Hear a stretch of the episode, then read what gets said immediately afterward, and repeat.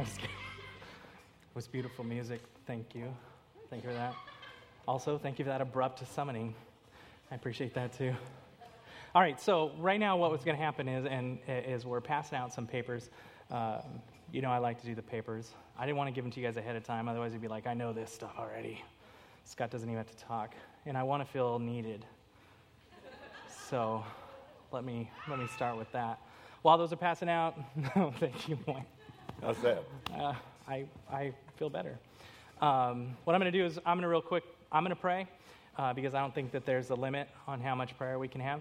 Um, so let's do that real quick. God, thank you so much for tonight and for giving me an opportunity to talk to your people. Help me to speak the words that you want me to speak.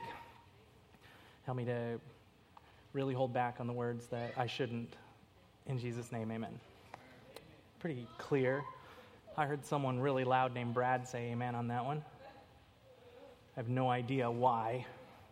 All right, so you guys should all have that. So, uh, what we're going to do is we're going to go through this. And I, today is a little bit different because today what we're doing is this is part four of James. So, you've already saw some of my um, friends uh, do the other chapters.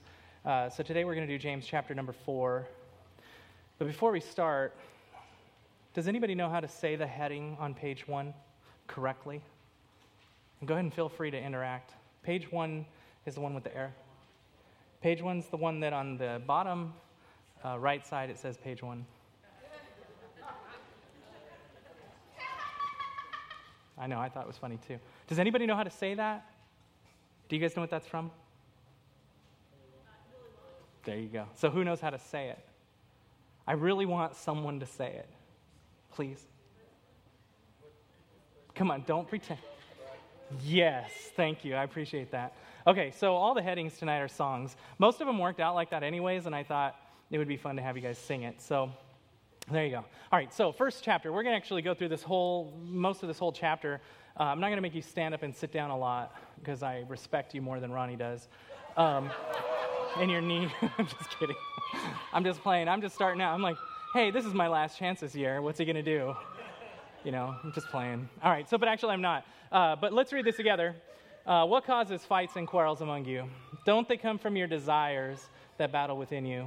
You desire, but you don't have, so you kill. You covet, but you can't get what you want, so you quarrel and you fight. I like that, so you kill. I don't like it because I like things getting killed. I like it because it's pretty blunt. And that's the point of tonight's sermon. What do you kill for? What do we kill for? And we're going to talk about that a little bit. Uh, before I start, James is um, James is an interesting book because you know a lot of times when we look at the Bible, we look at it like uh, you know we're so much more sophisticated than the people that wrote the Bible, and James must be some kind of like. And I've even heard this, and I and I, it could be wrong, but uh, I could be wrong, but I really believe that James is one coherent sermon. I think James is preaching a five chapter sermon. We put those chapters in there. Uh, but he's preaching a sermon. It has a thesis at the beginning, and then he makes his case over and over again. And then he summarizes it up by the end of that. And it all goes together. I think it all goes together with that basic theme that show me your faith, or, or tell me about your faith, and I'll show you mine.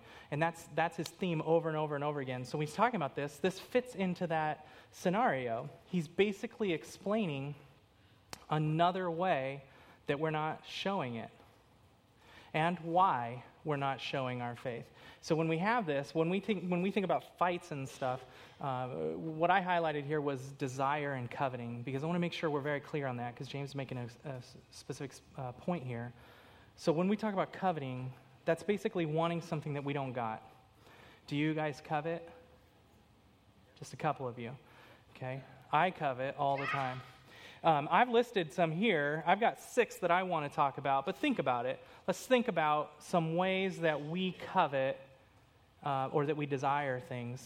Things like, um, go ahead. Men. Men? Okay.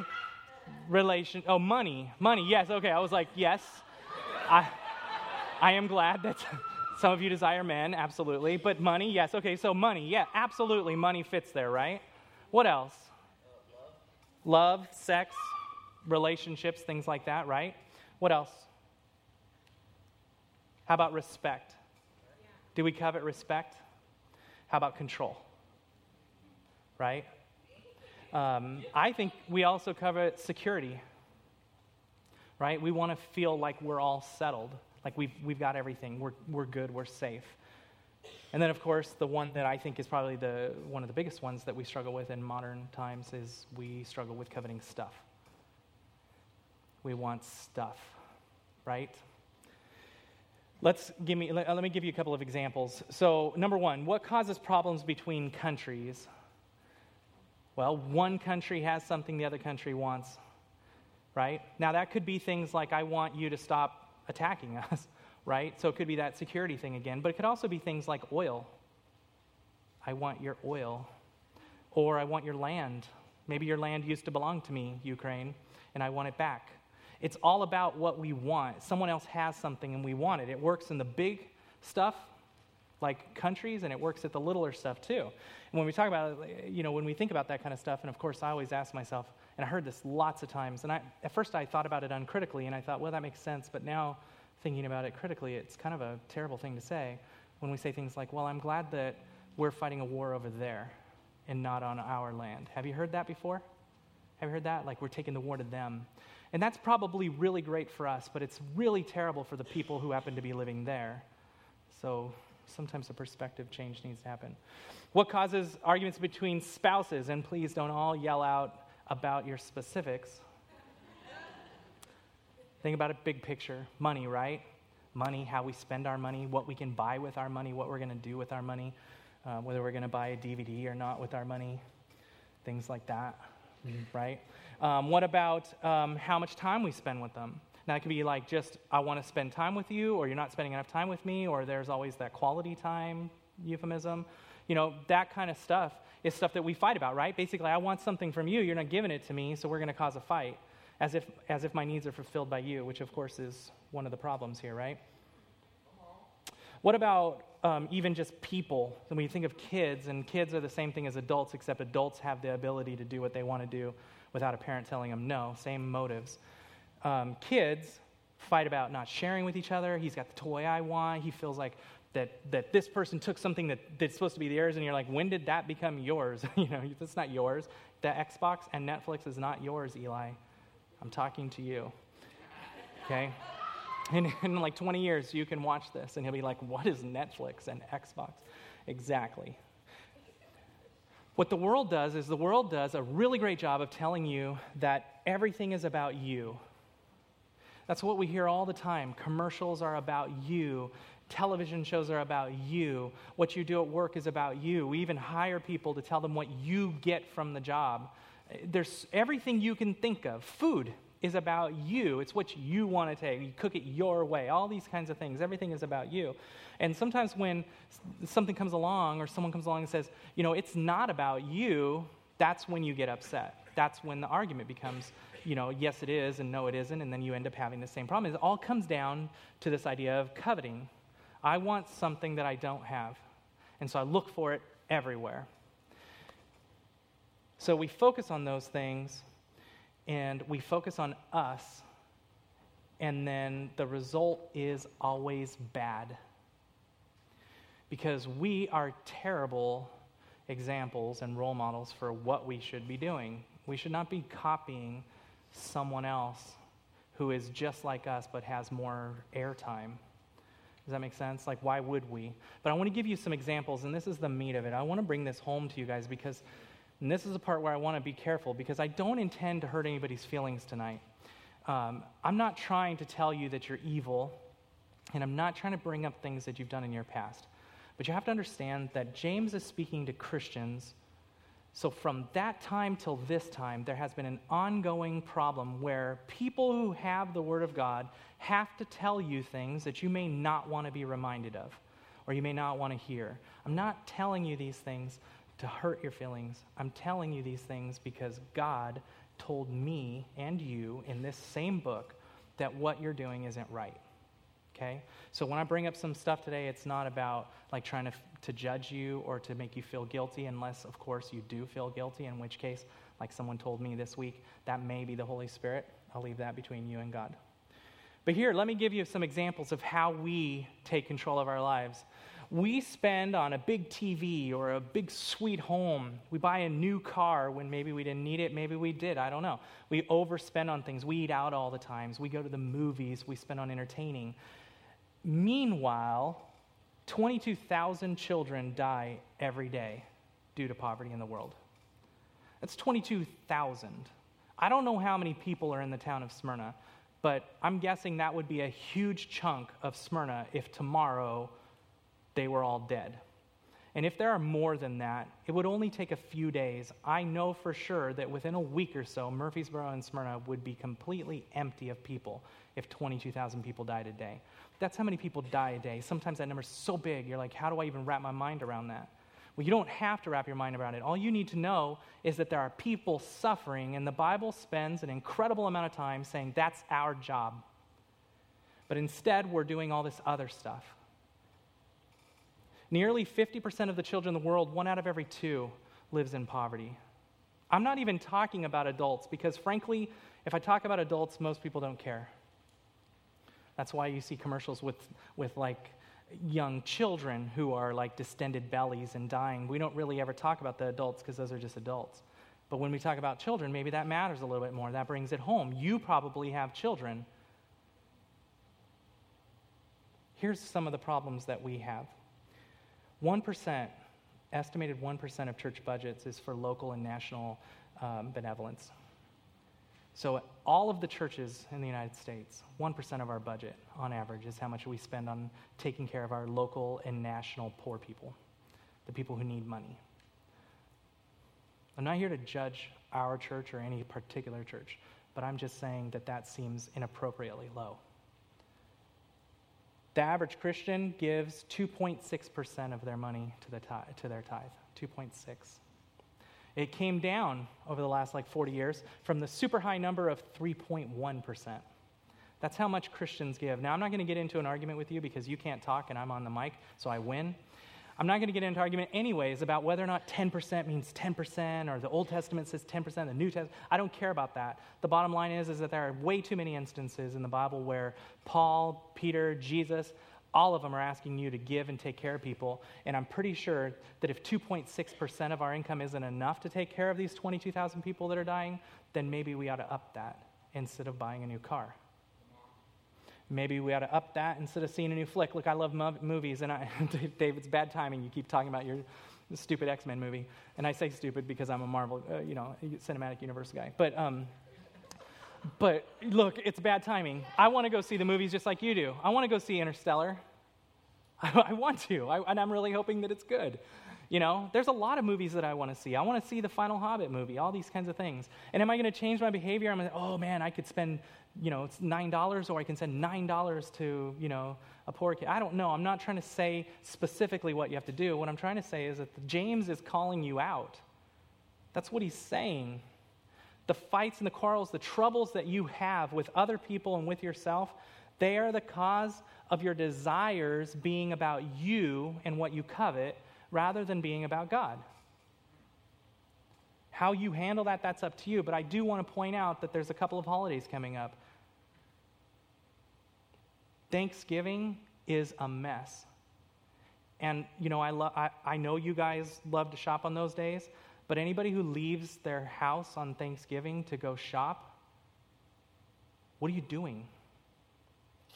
I'm, I'm sorry, I'm totally being judgmental about that one. What are you doing?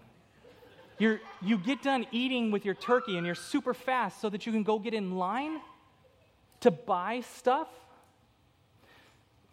Look, I do it too, except that I do it online because I'm, you know, I prefer safety. But. But the bottom line is, is that that cannot be what Thanksgiving is about.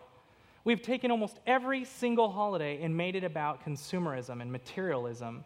Most of our holidays are made up by the chocolate company. I just read, and it blew my mind because it just makes so much sense. I just read that diamond engagement rings were made up like 50 years ago. The De Beers company, which kind of basically has a monopoly on all diamonds everywhere in the world, for like most of the time that we can think about like civilization and culture and all this kind of stuff they came out with it because their chairman said quote diamonds are inherently valueless yeah they're clear rocks That's what they are, you guys. Maybe they're hard to get, and maybe you don't find them on the beach, but they're clear rocks. So the chairman went on to say that in the only value that diamonds have are in sentimentality. So you can't sell your ring back when you need money because that's your wedding ring, your engagement ring. Actually, engagement rings. Wedding rings might have had diamonds, I don't know. Engagement rings need to have diamonds. It's not real. The, Saint Valentine never gave out candy and money and chocolates to people. St. Patrick didn't go get drunk and spend a bunch, bunch of time at parties. Thanksgiving wasn't about shopping for a future holiday, leaving your family to go shopping. Christmas is not about giving stuff to people or getting stuff to people, it's about what we already got. It's a done deal. We're supposed to be celebrating that Jesus came here. I mean, the, the craziness of that. That God decided to come here for us that doesn't even make any sense, but we celebrate by buying our kids Transformers that break, and I'm speaking from experience. I had the coolest Transformer one year for Christmas. I wanted it so bad. It transformed like a Robotech Veritech fighter. If you know what I'm talking about, you're awesome. Okay? Day one, the arm popped off. Day one, I was crushed. Because Christmas was about that Veritech fighter. The good news is, if we made Christmas about Jesus, it never fails. It's one of the reasons why I like that we have a Christmas service. And if you don't come to it, you really ought to, because at the very least, it resets our perspective.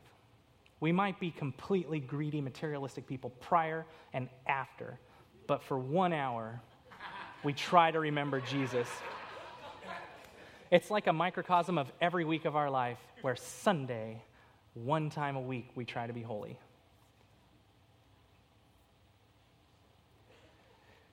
Let's talk about the next one. We want to career progress. We want to get a new job. We want to make more money. We want to get the respect of our coworkers, so we put in that extra work, we put in that extra time. Meanwhile, marriages in the United States have fallen from 72 to 51% because there's no point in getting married anymore. But if you do get married, all in, meaning all demographics, we're talking about probably over the lifetime of that marriage 40 to 50% failure rate. It's not a huge surprise if you're always at work. What does that even do to their kids? I recently was, um, I, re- I, recently got a new job. Um, same company, but I got a raise, and well, not a huge raise, not enough to make it worth. It, never mind.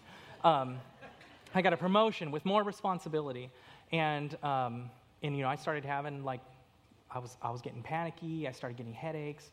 Everything. I went to the doctor and I told him the story. He's like, "Has anything changed?" I told him what happened, and he just looked at me and he said, "Was it worth it?" And I was like, "Well, it's kind of too late." but really, is it worth it? Uh, we were reading a lot in the news recently about how many less vacation days we use every year. Have you guys heard about that? It was like popular on Facebook and stuff. 33% less vacation days a year just in the last 13 years. So we're not spending time with our families.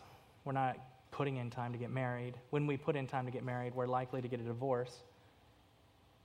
Kids aren't raised anymore by parents, they're raised by entertainment. And we wonder what our selfish desires are doing, what kind of repercussions they have, and they do have them. The third one, we want to finish school. We don't want the added expenses or responsibilities. We don't want a long term commitment. Meanwhile, 53 million babies have been killed by abortion since 1973. 53 million people. My generation, Gen X, is one third smaller. I should have that many more people that I know, but I don't know them, and I never will. Those reasons that I gave are the reasons why people get abortions. Those are the number one reasons, self identified, because they want to finish school or they want to progress in their job. They, want, they don't want the added cost, they don't think they can afford it. They don't want a long term commitment with the relationship that they're in. So basically, they want what they want and they don't want the responsibilities. And meanwhile, A whole generation has been wiped out. This is important to me because when my mom got pregnant when she was 17, the adults in her life told her to get an abortion. This was 1975. So it was already socially acceptable, and it was something that could have fixed it because she had no intention uh, at that time to stick it out with my dad. I am so very happy to be here. My mom was low income. We were on government assistance. I dealt with divorce and all these kinds of terrible things in my childhood. All the things that people try to say make it okay to kill their baby. But I can tell you 100% that it's still worth it, and I would still rather be alive. If you had an abortion, I'm not here to condemn you. If you're a Christian, there's no condemnation. So I'm not trying to pick on you. I'm just trying to say that this is what we do. We desire better jobs. We desire things for ourselves, so we kill, literally, sometimes. And it's not okay. The fact is is that we don't just kill babies, we kill families, marriages, friendships, relationships, we kill the future. These are the things that we're willing to kill so that we can search after those things that we think we want, but ultimately never work. How many rich and famous people have to kill themselves before we recognize that that doesn't fulfill? We look at people who ruin their lives with, with drugs and alcohol and all these different things, and we think, why would they do that? They had so much going on for them. Because we look at the external things, the things that we covet money, jobs, houses, bling, blah, blah, blah. And we think, well, then they must have it all together. But the fact of the matter is, they don't have it all together because ultimately, searching after yourself is never going to satisfy. Trying to fix things with ourselves is never going to satisfy. And that's why it bothers me so bad when I see this in the church. I get fired up about it. When I hear someone in our church, not this building, but in the church, preach about how the Bible says that we can all be rich, I get so mad. I have never punched someone in my life, ever. I have been in multiple fights where other people have punched me, but I have never been a puncher. But I'm telling you guys, if there's one time that I really want to punch someone, it's when a Christian stands up and tells you that you can have what you want. I watched a show one time. I was just flipping through the channels, and the dude, I kid you not, he pulled out a magazine and he said, Here's a boat. You could have this. Here's, here's a diamond watch. You can have this. Here's a car. You can have this. What did he want? All we needed to do was give him some seed money some faith seed money. Other people, and we have that song, the song that Overflow does, where I think it's Kirk Franklin, Franklin, right? Where he talks about no more miracle water and all this kind of stuff. That's not something they made up. There are people who claim to be Christians who do that nonsense. I've seen it myself where they have like a, a big table of napkins or tissues that they prayed over and said, Send us your money, and by the way, we take Visa.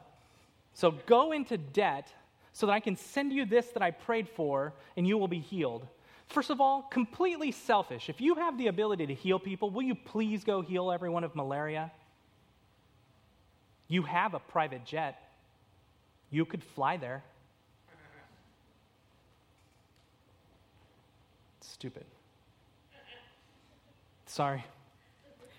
It's the only people I want to punch. Timothy 6 5 says, False teachers think that godliness is a means to financial gain, but godliness with contentment is gain. That is the gain, guys. Prosperity doesn't mean money. It never did, and it never will. Godliness with contentment is your great gain. For we brought, no, there's no verse if you're looking for it, it's just here. I saw it flipping in my, I was like, all right, yeah, I better tell him. Uh, for we brought nothing into the world and we can take nothing out of it. But if we have food and clothing, we will be content with that. That's our calling, to be content with what God gave us, not to be searching out for uh, all these material things.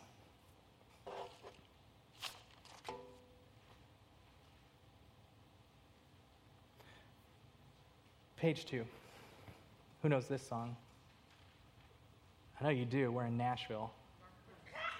Right? No one wants to sing it. All right. I heard it. I heard you. Amen. Okay. Yeah, I just amen Garth Brooks. Um, James 4 2.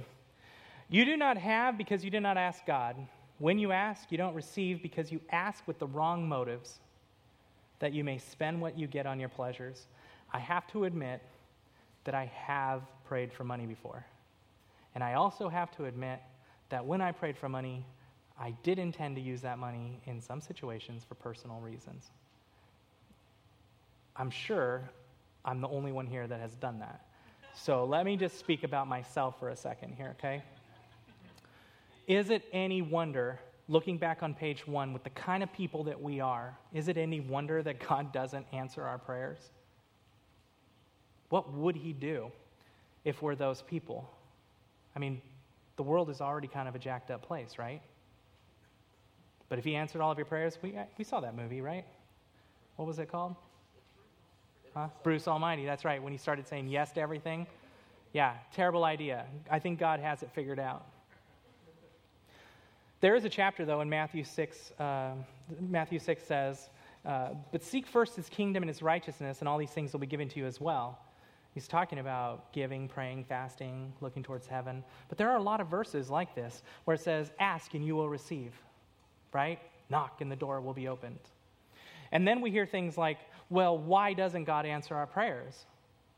For instance, you know, I went to a, a, Christian college. I got a Christian Bible degree. I thought that I was going to end up using that all the time.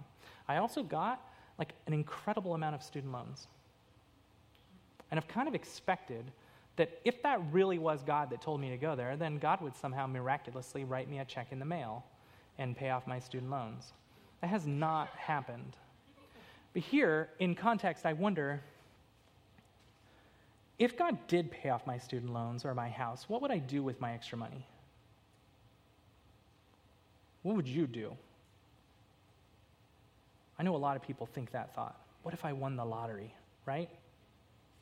And then what pops into your head? Is it selfish? I'd like to think that part of it wouldn't be selfish but I think probably a lot of it would. In which case, that does kind of explain why people who win the lottery end up going bankrupt. So I guess getting the money wasn't really solving the problem. So it doesn't make it, it, it, it does make a lot of sense then that when we ask with the wrong motives, God would say no. And it's not just about the cheesy stuff in that song, it's about everything. We ask for things all the time. And if our motives are not right, then God's not going to answer those prayers. But how do you put that together with what he says in other parts of the Bible? Because the Bible should not contradict itself, right? So, what do you do with that? Well, here, I've, I've reconciled it for you. Um, and I, I, I, didn't put a D on there because I was like, this is my gangsta. Reconcile. That was for Brad and Justin. God will say yes when our desires align with his goals. When we desire God and His kingdom, we don't have to worry about stuff. And furthermore, we will no longer desire those things that we currently desire. So there's a question there inside of you. You need to answer what do you desire? What are you coveting? Because ultimately it comes down to one or the other. I'm either continuing to covet my selfish desires, the things that I want from me, or I am coveting a relationship with God. I want His kingdom. Now, I wrote this before we sang, you know, before we were hearing about yes and amen earlier today uh, while we were doing worship. But when we seek for God, the answer is yes and amen. But when we're looking out for ourselves, the answer is no in whatever the amen version of no is. No and no. Yes and amen always cracks me up, anyways. It's yes and yes. But no and no. The answer is no. Do people still get rich? Do people still get all the things and it, you look at it and you're like, man, it looks like they're getting everything that they want? Yes. But many times that's theft, right? They're either stealing that from their relationship with their family by working too much. They're stealing it from, you know, their relationships with other people. They're stealing it from their health. Or they're stealing it from other people, which is a legitimate way that the world thinks it's okay to get your desires because, after all, you deserve a Lexus. And if you don't make enough money, find a way to make money, even if that means taking it from other people. There is no magic workaround for this. Too often in our church, we have this idea, and I'm, again, I'm talking about Christianity. And too often in our Christian church, we have this idea that if we just say something in the name of Jesus, then it happens. But that is not true. It is patently not true. I just got really nervous when I know what I'm about to do because I'm like, man, you could totally show me up right now. But in the name of Jesus, I ask for an apple. Where is it? That's facetious, but it's true because you can't just tag in the name of Jesus on something selfish and expect God to handle it. When we talk about tithes and offerings, too often tithe is considered, is, explained to us like it's some kind of like um, exchange. Like you give me 10% of your money, and God will make sure that you have enough to get everything you want. But that doesn't work like that. Has anybody here ever tithed and still been in debt? Has anybody ever tithed and still had problems meeting their bills? That's not how it works because it's not ever supposed to have been about you. You cannot tithe 10% of your money and be responsible with that, and then be irresponsible with 90% of your money and expect God to fix it because you were smart with 10%. That's just, that's dumb math. So you can't tag on a magic saying at the end of it. You can't give 10%. You can't come weekly to church and sign an attendance card. You can't say in the name of Jesus and expect everything to happen. It doesn't work like that. God is not our magic genie that if we rub him the right way, he does exactly what we want him to do. God is the boss. Sometimes people say, well, Satan and Jesus are doing battle two most powerful, a lot of people, two most powerful beings. I'm like, that is dumb. Everything that exists is held together by the mere whim of Jesus. At any given moment, he can erase Satan from the memory and reality of everything that's ever existed. I might be in the middle of a sentence trying to say his name, and none of us would know who I was talking about because Jesus forgot. He's that powerful. There is no cosmic battle going on. In the end, in Revelation, when Jesus comes back, it's not really going to be a sword fight and a battle where somehow there's the possibility that someone's going to get in a good lucky lick and get Jesus. That's not going to happen. We're talking about the most powerful creature, not creature, the most powerful thing, being, person that exists. There's no way we can control him. A long time ago, I made a cartoon. I wish I had brought it. I call it the Gifts on Demand Machine, GOD for short. All you have to do is put in one token prayer, and you get what you want. Because that's how we treat God sometimes. We sing about his goodness, we claim that he's going to give us what we want, and we go about living our selfish lives the same way we did before we had God, but now we have hell insurance which is like the worst way to describe salvation if you think about it. Hell's never an option for a Christian. It's not hell insurance or whatever. Hell is desiring to not be with God. You can come to church all the time and you might still go to hell. And the scariest passages in the Bible all tell us that. Remember the sheep and the goats? When didn't we do this? We cast out demons in your name, Jesus. In the name of Jesus. And he's like, I don't even know who you are. They came to church all the time. They may have tithed, they may have prayed in the name of Jesus, but their desires never changed. They didn't want God. So they don't get God. C.S. Lewis says at the end, two outcomes are possible. At the end, when you die, you're going to say to Jesus, Your will be done. as if it's like not going to be anyways, but whatever. Or God is going to say to you, Your will be done. Have a blast in eternity without me. That's what you want, that's what you get. He doesn't send people to hell who don't want to go to hell, He lets people go to hell who don't want to be with Him.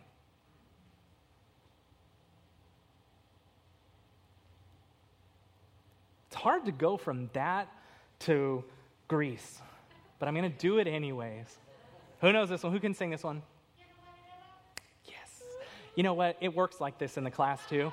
Like the first couple times, they're very nervous, and then they'll build it up, and by the end, I'll have someone like, the one that I want, you know, and they'll be singing, and it'll be like there'll be like a spotlight on them. I don't know how they'll have gotten that done, but they'll do it. Yes, the one that I want. It all comes down to this. So here, look at you guys are like so ahead of me. You adulterous people you don't, you don't know that friendship with the world means enmity against God. Therefore, anyone who chooses to be a friend of the world becomes an enemy of God. This is not out of context. This is the very next verse. What does it mean to be worldly or to want the world? Go back a couple of verses and it explains it to you. You want stuff, you want material goods, you want yourself. You want satisfaction for you. Your eyes are on you. That's worldliness. That's you being a friend of the world. It's not that you like movies or books or any of that kind of nonsense. I remember growing up and I was, you know, I was taught, you know, if you read certain kinds of books, that's worldliness. So you have to read the Christian version of that. There was recently this lady, and I, I really hope it was a joke, but I don't think it was. She was like rewriting Harry Potter to make his magic into prayer. It was like Hogwarts School of Prayer and Praise or something really stupid and ridiculous. Are you kidding me? If you don't want to read Harry Potter, then don't read Harry Potter. But you can't unworldly it by changing the words. There's not a difference. it's, not a, it's not Christian because we sell it in a Christian store. It's still just a wooden statue of an, like a cherub.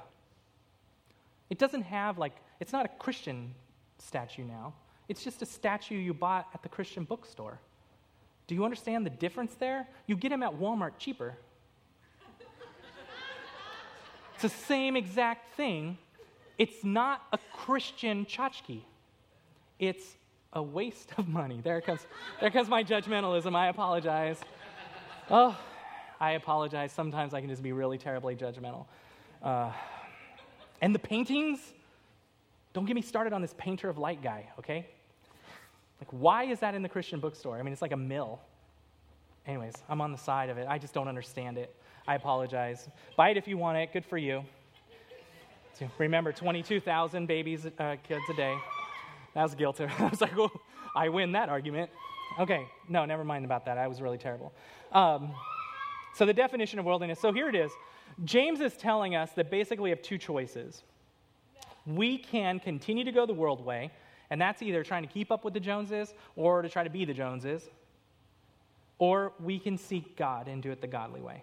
Those are our two choices. And that comes down to everything. That's idolatry from the get go, right? I mean, from the very beginning, thou shalt have no other God before me. I still quote King James on that. So there you go, Justin. Um, right? But that's it, right? You can't have anybody else in front of me. Well, if I put my desires before God's desires, then I am doing that. I am guilty of idolatry. Covetousness is another one where I want something someone else has. They're both there, there's only 10. And this comes up all the time. In our culture, that's, our, that's like our goal in life is to get what somebody else has and to put ourselves first. Our culture has done a really great job of of getting our eyes on us instead of on Jesus. And it's not like there's a vast conspiracy out there like that's running the culture. No, we run the culture and we are selfish, so we drive the message that we reinforce. We see it all the time. The world is not going to be trying to, to uh, repent. The world or a worldly person, a non believer, is not going to be okay with admitting that their sin is wrong. So, what are they going to do? They're going to spend a lot of effort and time on making sure that their sin is legitimized. I mean, I hear people on television all the time saying, Yeah, I'm a B. That's just who I am. Take it or leave it. And I'm like, You know how terrible that sounds?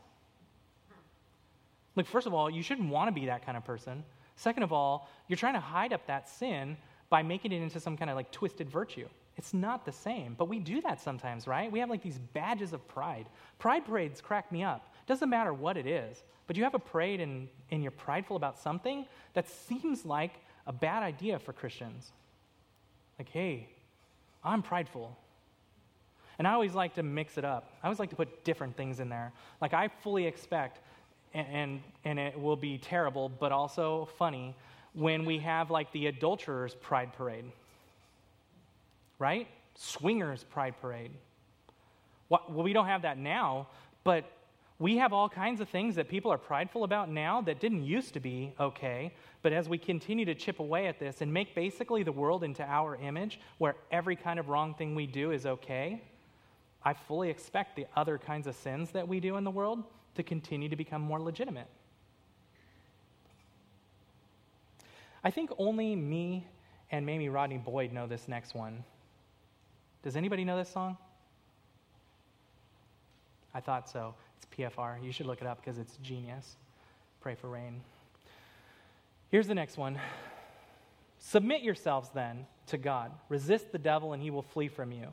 Come near to God, and he will come near to you.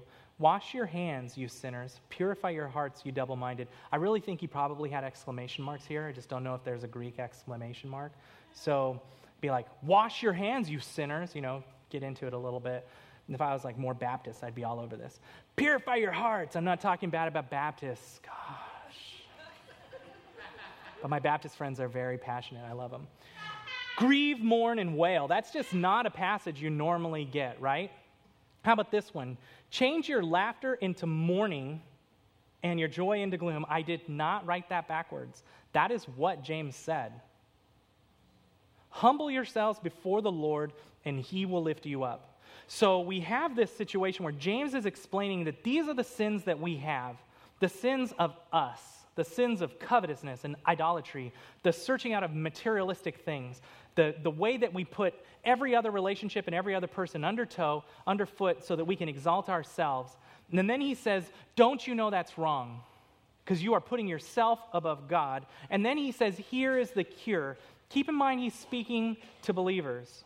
Here is the cure if you struggle with the things that we're talking about tonight, then you should fall on your face and grieve.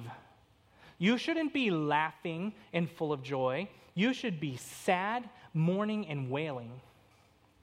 Because there is a time for the yes and, and, and, amen. There is a time for the joy, but that comes after. When does joy come? In the morning. What happens all night? mourning and the other kind of mourning, wailing, grief. That's our job. If we truly understand how amazing God is and our eyes are on God, then there is no good excuse for us to continue to live with the desires that we have without immediately responding that that is wrong. We should be falling on our face and saying, I am sorry. We should be. I am sorry that I spend extra money on me and instead of on money on, on the needs that you're here. We are his kingdom. When good, when bad things are happening in the world, the reason they're happening a lot of times is because we aren't doing our job. We were created for good works before anything else was created. He had a plan for us. We're supposed to do stuff for him. And every time we don't do that good work, that's a good work that's not happening. What's the opposite of good? Bad. So, why is bad stuff happening? Because we're not doing the good stuff we're supposed to do. It's not all on us because non Christians aren't going to be the ones doing good. So, bad stuff's going to happen anyways. But we're supposed to be doing something about that. But instead, our eyes are on the things that we want. We see that new car, the new house, the new CD, the new video game, the new whatever, and our eyes get big we want that stuff because we think that we deserve it, that it's going to make our, our, our lives better, it's going to make me feel better to get the things that I see, the things that I want. And if anything gets in the way, even another human, we kill. All we need to do is we need to look at this and say that James and Jesus and God have already told us what to do already confirmed what you should probably be feeling if you suffer from these things that I should repent. It's not a happy sermon today. What it is, is a sermon that leads to happiness. Because my desire in James is not to run, run you down and tell you how terrible things are. It's to tell you that there's something better for you because the desires that you're trying to feel and the way you're trying to worship yourself is not going to work. You're going to end up empty. You're going to be defeated, and your life is going to be terrible. Like David said, he doesn't want to be in charge of his finances because he knows what he's going to do with it the stress, the anxiety, the problems, the things he's going to do. It's all trouble. When we take what we think is control, in reality, it's not control, it's the illusion of control. When we try to have control of our lives and try to do the things that we want for ourselves, all we do is make our lives miserable we start quarreling and we start fighting with people. We start hurting people in our families, in our society, in our church, and so on. James ends chapter 4 with a passage with just a single verse. There's other stuff that he talks about, but he ends it in this thing. Again, James is one guy writing one sermon. I know it goes together. If anyone knows the good they're supposed to do and doesn't do it, it's a sin for them. This doesn't mean that if you know you're supposed to tip five bucks and you don't, then not tipping five bucks is a sin. No. The sin is that God told you to do something and you didn't do it. So when we talk about this, James told you how to handle it. Change your mind. Focus on God and not on the desires that are currently ruling you. And if you know that you should and you don't, all you're doing is adding to that pile of sin. You're a Christian. You're going to heaven. This isn't about that. What it is is about how valuable you are here to the kingdom and the amount of joy that you have now and for eternity. That's the difference. Okay? It's not about a real crown in heaven or all this kind of stuff. It's about recognizing and actually participating with God in what He's trying to do on this planet. That's our job. That's our role. So, you guys can come and do a, a song right now. What I want to do, though, is I don't want to let you go. I want you to have an opportunity to get it out and to knock it off. This isn't just you, this is me. I've been reading this for a long time and it's been kicking my butt. Am I allowed to say that? Yeah, it's been kicking my butt, okay? When I look at this, I'm like, I know the desires that I have, and they're all selfish. This is the kind of person I am. We need to pray that God will change our hearts. All we have to do is ask Him for help. So, what I want to do is, while they're playing, I want the young lions to come up here and be available to pray with you. And if you want that prayer, come and pray by yourself. Come pray with one of our friends. No one is here to judge you. I don't care what sins you've done in the past, what sins you're doing right now. That's not my business. What's my business is that there's a message that James wants you to hear, and I really want you to have life more abundantly. So he's going to sing, You guys come and pray.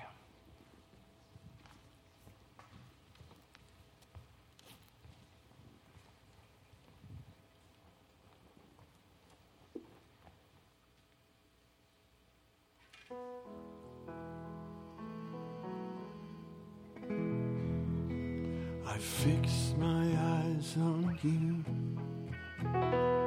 the author of my faith, casting aside every sin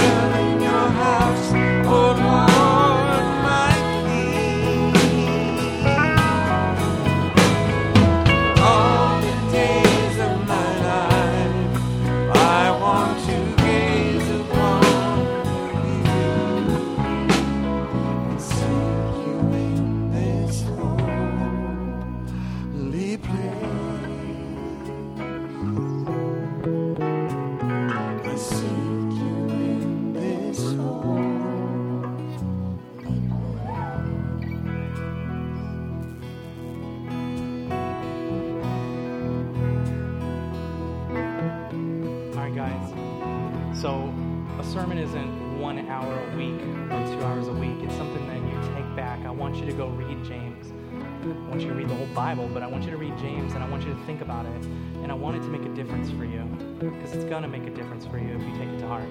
Let me give you guys a blessing. May the Lord, may the God and Father, I'm trying so hard to do like Ronnie.